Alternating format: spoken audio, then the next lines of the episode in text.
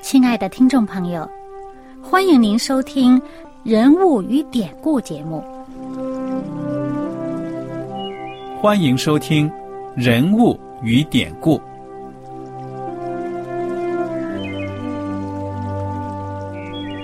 听众朋友们，当你读圣经的时候，不知道有没有过这样的想法？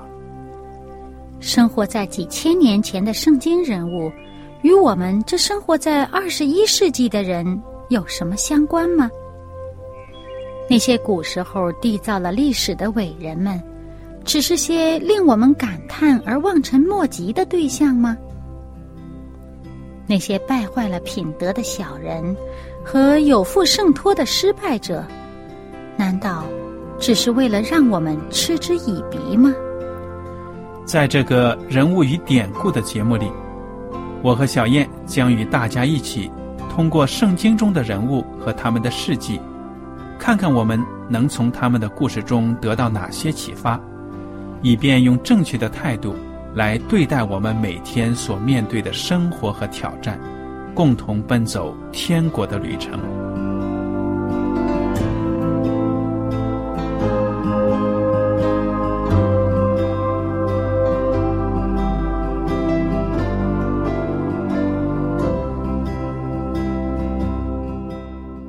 听众朋友们，你们好，我是艾德，我是小燕，大家好。很高兴又能跟您坐在一起来研究圣经当中的人物与典故。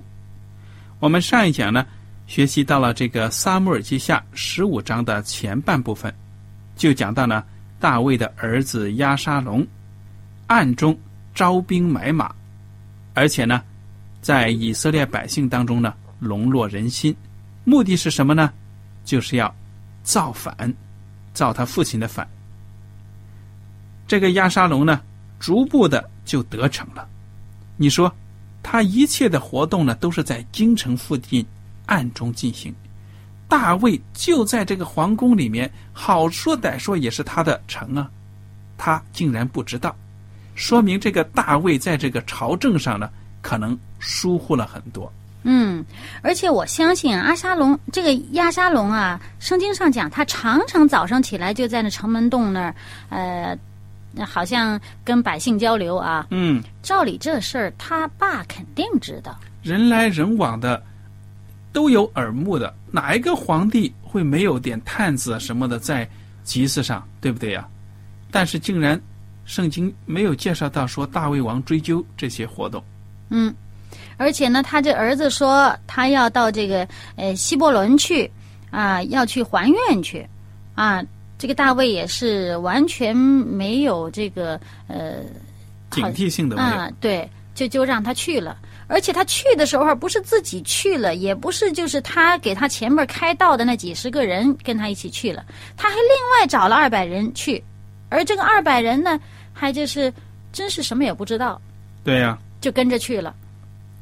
那去了以后，他到了那儿呢，哎，他还到处派探子。这个圣经上在呃撒母耳记下十五章这个第十节就说，亚沙龙打发探子走遍以色列各支派，说你们一听见脚声，就说亚沙龙在希伯伦做王了。嗯，哎，这明明就是造反了。对呀，而且呢，他去希伯伦，他想做王，他肯定没有说是去了以后就很快回来。这个大卫把他儿子放出去了，他也没想着，这儿子怎么这么久还愿要这么久都不回来。嗯哼。而且希伯伦离耶路撒冷不是很远的，嗯，并不是非常远的。而且这个地方呢，当初是他王，他爸爸就是大卫一开始做犹大王的时候，就是在这个希伯伦，他在那儿先登基的。做了七年，而亚沙龙也是在那儿出生的，他现在又回到那个地方去造反，他又把这个他爸爸的这个谋士亚西多福给请了去了。这亚西多福的确是一个，这是老谋深算哈，嗯哼，真是很有点子、很有主意的人。跟国王当侧室、当谋士，当然有两下子了。嗯，所以你看，这亚沙龙又有。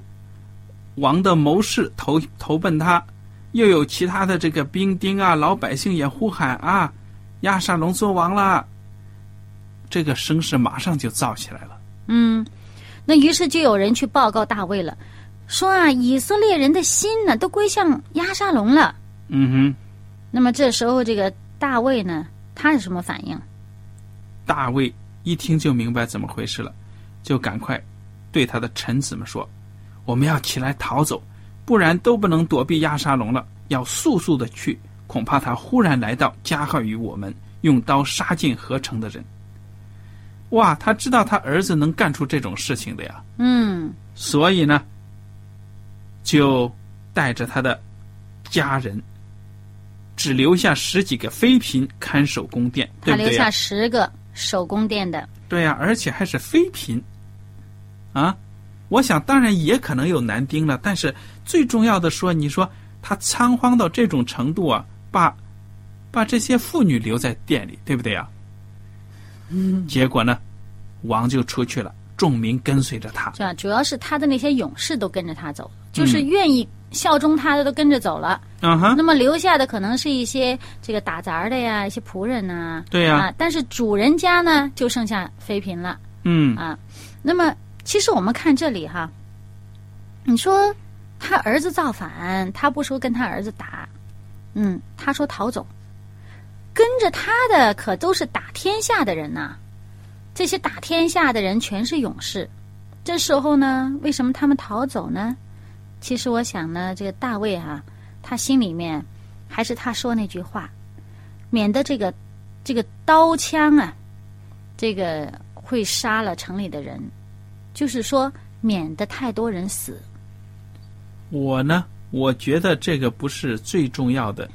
我考虑到呢，大卫王啊，当了王之后，现在日子太平了，吃喝玩乐呀，早就没有了勇士的斗气了。现在呢，孩子在外面那么长时间招兵买马什么的，他竟然一无所知，或者说呢，我想啊，可能是一无所知了。因为他如果听听到的话呢，作为一个王很忌讳这些事情的，嗯但是圣经没有记载他有反应，所以呢，一看孩子的翅膀硬了，哇，这么多人，以色列的民都向着他，而且自己的一个最亲信的谋士也投奔了孩子，他自己当然害怕。我想他已经脱离实际了，他不知道老百姓的呼声，所以他一听到这个呢，他说：“哎呀，老百姓都不爱我了，这还了得？”所以就逃了。嗯，不过我也有其他的想法啊，就是说，我想他这个心里边哈，因为他上一次做的这个这个八十八的这件事儿呢，他心里边还是有阴影的，就是说，他见到这些事，这个家里面啊，一个一个孩子就是不好，然后加上这又有造反的事儿啊，这个这个，当时上帝借着先知拿单的口就跟他说：“你家里面会有起刀兵的了。”那么当时他就可能想到：“哎呀，这些事啊，免不了了，会有的。”嗯，那么呢，为了少留，就是少一些人为了这个事情死，因为他也我相信他心里边很内疚，他觉得这是自己的这个呃过去的这个过犯，造成现在有这样一个呃情况出现，那么他就心里边呢觉得，毕竟是我们家里边父子相争啊，那。嗯为此呢，以色列人或者犹大家里面死很多的人，他们都是无辜的。嗯，所以他觉得还是少流人血好，就逃。还有一方面呢，他也想到呢，这个我觉得啊，他可能也想到呢，就是自己教子不力啊，这个前面的这些孩子都没教好，而且呢，过去的事情呢也没有没有去好好的处置，以至于姑息养奸。那么现在呢，看到孩子这样做，他可能也是很痛心。另一方面，他也是很怜爱这个这个亚沙龙啊。那么打起仗来，不知道谁杀了谁，对吧？那么亚沙龙是没打过仗了，自己就是在这个血泊里滚出来的。那说不定这个孩子就会有什么闪失，他可能也不喜舍不得他儿子死。那么还有一方面呢，也可能呢，他自己就是说反省，他认识到自己这是做了这么多错事，他就好像有点怎么说呢？呃，任凭上帝处置吧。因为我们从后面他说的话呢，也可以看出来，嗯，所以他这个时候他就是说逃走了。嗯那么在他逃走的时候呢，我们看到这些人的反应。那么那时候，这个整个城里面的人呢，都很难过，哭啊，哭着送他。那么有一些就跟他一起走。那比如说，其中有一个勇士，这个人呢是加特人以太。那他就说，那当时这个大卫就说：“哎呀，你是从外邦逃来的，为什么跟我同去呢？啊、那么你可以回你自己的本乡去，或者你你去呃留下来跟新的这个王在一起，那不挺好？你何必跟我们漂流呢？”然后呢，这个以太怎么回答？他说：“我指着永生的耶和华起誓，我敢在王面前起誓。”无论生死，王在哪里，仆人也必在哪里。其实这个以太呀、他说他是加特人，就是非利士人呐、那么我们猜想，大概他应该就是呃，当时大卫躲避扫罗的追杀的时候，在这个非利士的加特那边呢住过一阵子。那可能是那个时候认识的朋友，而这个朋友呢，可能在这个大卫做王以后呢，他可能怎么样？呃。就逃过来了，就追随了这个大卫了。那这时候他就是很忠心，就是愿意跟大卫一起走。那好了，那么他们就一起走，走了以后呢，走到一段儿，过了这个吉伦西的时候呢，哎，又有另一批人来了。嗯这批人呢，那是萨都和抬约柜的立位人。嗯哼嗯，他们也一起来了。他们把约柜也抬上来了。嗯。那艾德，您给我们讲讲。那么，他们抬着约柜呢？我想这是一种，也是一种象征的行动，因为他们是对王的支持嘛，不想让约柜落在了这个叛军的手里，对不对呀、嗯那么怎么着呢？王对撒都说了：“你将上帝的约柜抬回城去。我若在耶和华眼前蒙恩，他必使我回来，再见约柜和他的居所。倘若他说我不喜悦你，看呐，我在这里，愿他凭自己的意志待我。嗯所以他的心情，我们可以想象呢，已经是相当的悲观、悲伤了，对不对呀、嗯，而且他也觉得这个事情走到这步田地，嗯，多少自己有点责任，所以他也是任凭上帝处置了。嗯那么，而且他让这个约柜回去啊，我相信呢，他这里面呢还有还有一层我们可以想到的，就是说，其实有人觉觉得，那、我这个战胜敌人，我是靠耶和华的力量，是吧？但是现在我走到那里，人家这个愿意把约柜带着来跟我走，他古时候人会有这么一个观念，会觉得，哎呀，约柜到哪儿就是上帝到哪儿了。嗯但是呢，这个大卫说：“约柜回去吧，你们把约柜带回去吧。”在这里面呢，我们想到一个什么呢？其实，其实就是说，我们有一个观念，应该是说，我不要要求上帝站在我这边，但是呢，但愿呢，我呢是站在上帝的那个阵线上。嗯哼你看，他说什么呢？看呢，我在这里，愿他凭自己的意志待我。他这里面这个讲到上帝有上帝的心意，究竟我是不是合上帝的心意呢？我自己暂时还不知道。那愿上帝按他的旨意来待我。嗯那么，当你忠于上帝的时候，那么这个上帝看我是可以连续的，上帝会带我回来。嗯哼所以呢，这里面还显示一点呢，他叫这约柜回去呢，还显示一点，这个上帝的祭司和上帝的这个仆人，这个立位人啊，他们在这个呃大卫的话里面，应该能够听出一一点，就是说你们效忠的对象，你们效忠的对象应该是上帝，而不是王，嗯对吧？嗯哼，你效忠对象是上帝，而不是王。那么，当王所做的合上帝心意的时候，你们所服侍的是王；但是呢，当上帝这个王做的不合上帝心意的时候，你们应该听上帝的，而不是听王的。所以他叫这个约柜回去，呃，利未人和祭司都回去。所以这个撒都和亚比亚塔呢，就将上帝的约柜抬回了耶路撒冷，他们就住在那里。接下来这个第十五章三十节呢，描写着大卫逃难时的这个狼狈的景象啊，凄惨的景象。圣经说呢，大卫蒙头赤脚上橄榄山，一面上一面哭，跟随他的人也都蒙头哭着上去。哇，你想想一个王啊，没想到安安稳稳做了王位这么多年，会有这一天呢。嗯而且很凄惨呢，是被自己的孩子，亲生的孩子逼到这一步啊。嗯，而且有人在这时候告诉大卫说：“说这个他的谋士亚西多福也在叛党当中。”哇，这个大卫那心里边紧张不紧张啊？紧张啊！真紧张啊！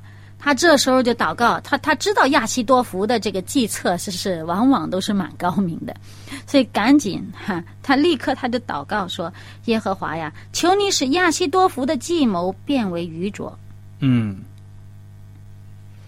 也只能这样子了。”嗯因为呢，我们知道耶和华上帝呢是给人聪明智慧的神，那么当然呢，那些不敬畏上帝的恶人呢，上帝也可以使他的思想呢变为愚拙，对不对啊？嗯。所以这就是大卫的祷告。嗯那么接下来呢，就有出现另外一个人物了，啊、就是这个叫做户筛的嗯啊。这个户筛啊，他是大卫的朋友，那么他这撕裂衣服，头蒙灰尘，就来迎接这个大卫。哇，这是撕裂衣服、同蒙灰尘，这是这个以色列人表达他的内心极大痛苦的这么一个外在的表现。嗯那么这个时候呢，他说要跟着这个大卫走，那大卫呢就说你不要跟着我走，你回去。那个祭司，呃，两位大祭司都在这个萨都啊、亚比亚他啊，这个祭司都在这个那边，你你也回去，你可以在那边做我的这个内应吧，做这个探子或者说是卧底之类的。嗯哼那么，那接下来呢，就到了第十六章。那么到第十六章呢，一开始就讲到这个米菲波舍的仆人喜巴。这个米菲波舍，我们知道啊，是呃大卫的这个结拜兄弟呃约拿丹的儿子，嗯就是这个扫罗的孙子了。那么他呢，是因为腿瘸的不方便。那么他这个仆人呢，在这儿哇，这贡献了很多的饼啊、呃酒啊，来送行来了。那么当时这个王就问他了，呃，说你这是怎么样？他就说啊，这个你们很疲劳，路上会用。好了，那这个时候呢，这个大卫就问了，那你主人米菲波设在哪儿呢？哎，喜巴呢就编了一通话，他就说，他说说这个米菲波设啊，仍在耶路撒冷，因他说以色列人今日必将我父的国归还我。这时候大卫就回答喜巴说：“凡属米菲波设的，都归你了。嗯，”哇，你看他这么轻易就相信了喜巴的话。对呀、其实这个喜巴呀、真是很狡猾啊。嗯你说他，因为他很明白大卫这个人呢有恩必报啊，因为他跟这个呃约拿丹的交情，所以他特别厚待他的这个儿子米菲波设。他也看出大卫这个人品，所以他这个雪中送炭，哈哈，就知道必定会受到报答的。嗯那大卫不会不会说不记得他这个恩情，但另外一方面呢，显然这个我们猜测啊，喜巴呢对米菲波设也不太满意做他的仆人。为什么？他本来是扫罗的仆人，他自己呢？圣经上说他有这个十五个儿子，二十个仆人，他也是蛮有钱的。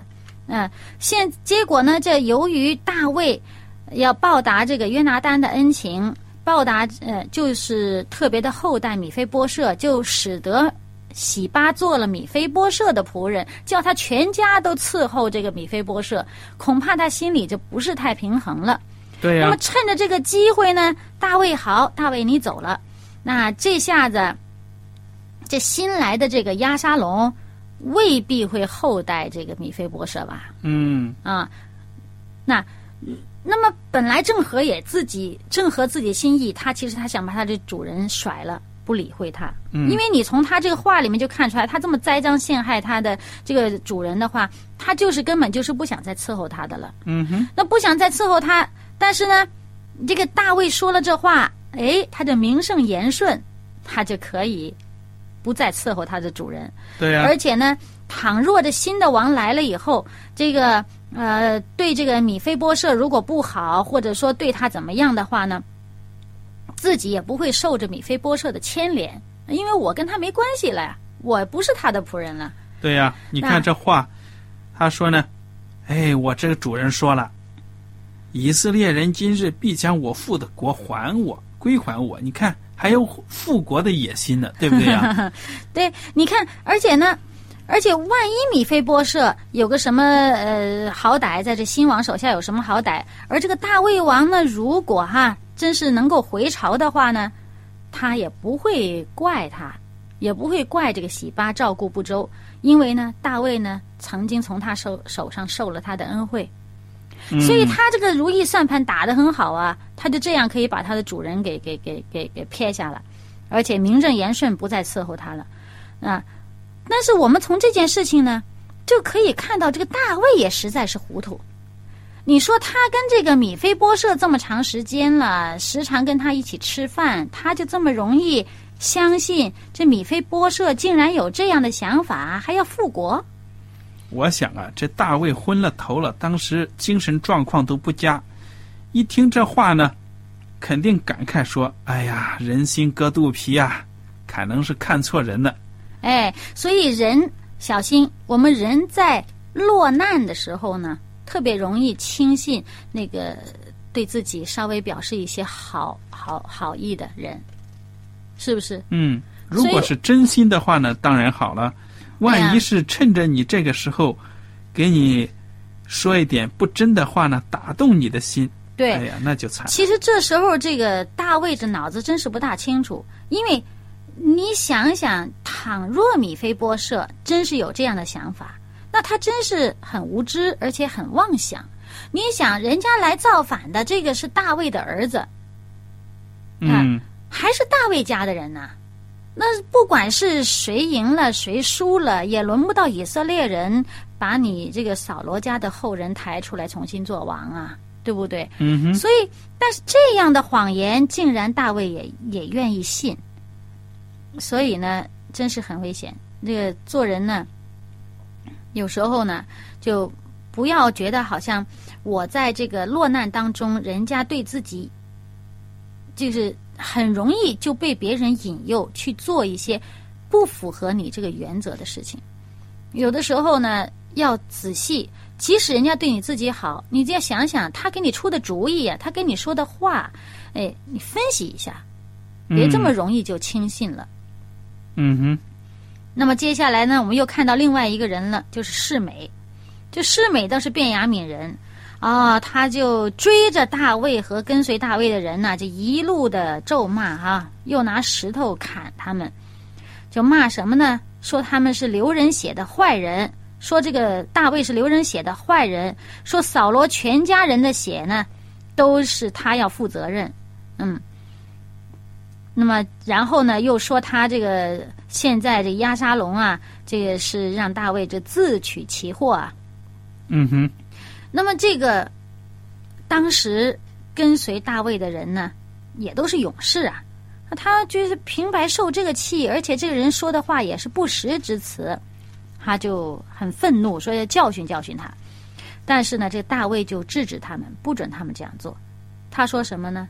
他有一句话说的挺好，他说啊，这个是在呃萨母尔记下十六章的第十一节的后面，他说：“由他咒骂吧，或者耶和华见我遭难，为我今日被这人咒骂，就施恩于我。”嗯，他还有这种思想呢，自己越可怜，越能得到上帝的怜悯。嗯，其实这个也难怪，因为呢，如果你没有没有办法堵住这个人的口的话呢，你最好还是不去理会他。嗯哼，因为不管怎么说，上帝明白我们的处境，最终呢，如果我们自己没有做错事的话，上帝会为我们伸冤的。嗯嗯。那，那好，呃，我想接下来我们就看看这个亚沙龙在耶路撒冷所做的恶事，好不好啊？很简单的讲一讲。这个亚沙龙呢，就带着众人大军呢，进到了耶路撒冷了。亚西多福，也就是大卫王曾经重用的谋士呢，也跟着一同来。哎，你说这亚沙龙进到这个城里面，他做了什么样的恶事呢？他就问这个亚西多福了：“你给出个主意，我应当怎么样好呢？”亚西多福就对亚沙龙说了：“你父所留下看守宫殿的妃嫔，你可以与他们亲近。以色列众人听见你父亲憎恶你，凡归顺你人的手，就更坚强。”于是人为亚沙龙在宫殿的平顶上支搭帐篷。亚沙龙在以色列众人眼前与他父的妃嫔亲近。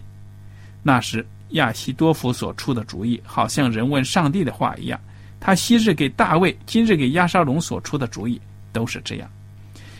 你说亚西多夫所出的这个主意，还有亚沙龙照着这主意所行的，是不是上帝当时当年咒诅咒诅这个大卫时讲的？讲到这些话，嗯哼，嗯，这个上帝预先就已经知道会有这样的事情发生了。对呀，而这个其实呢，我们看到这个亚西多福啊，他的确是一个谋略家，嗯他有很高明的政治手段，还有远见。可是呢，这个人呢，他就好像不顾是非原则啊。你想他跟他这个这个做儿子的出主意，叫他去跟他父亲的妃嫔在一块儿，呃，做什么勾当？那这不是乱伦吗？对呀，对呀、侮辱他的父亲，哎其实也是一种破釜沉舟啊！你这样一做啊，没有回头路了。对了，绝对没有回头路。你父亲呢，肯定不会哎，饶你。而且在当时的那个、那个、嗯那个习俗当中呢，就是在当人当时的人的观念当中，如果跟前边一个王的这个妻妾呃在一起的话，就表示你取代他的王位了，就表示你要取代他的地位了。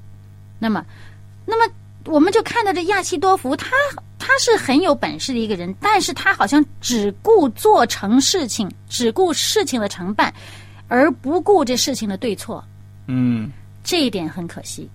对呀、好了，我们今天的学习呢，到此就结束了。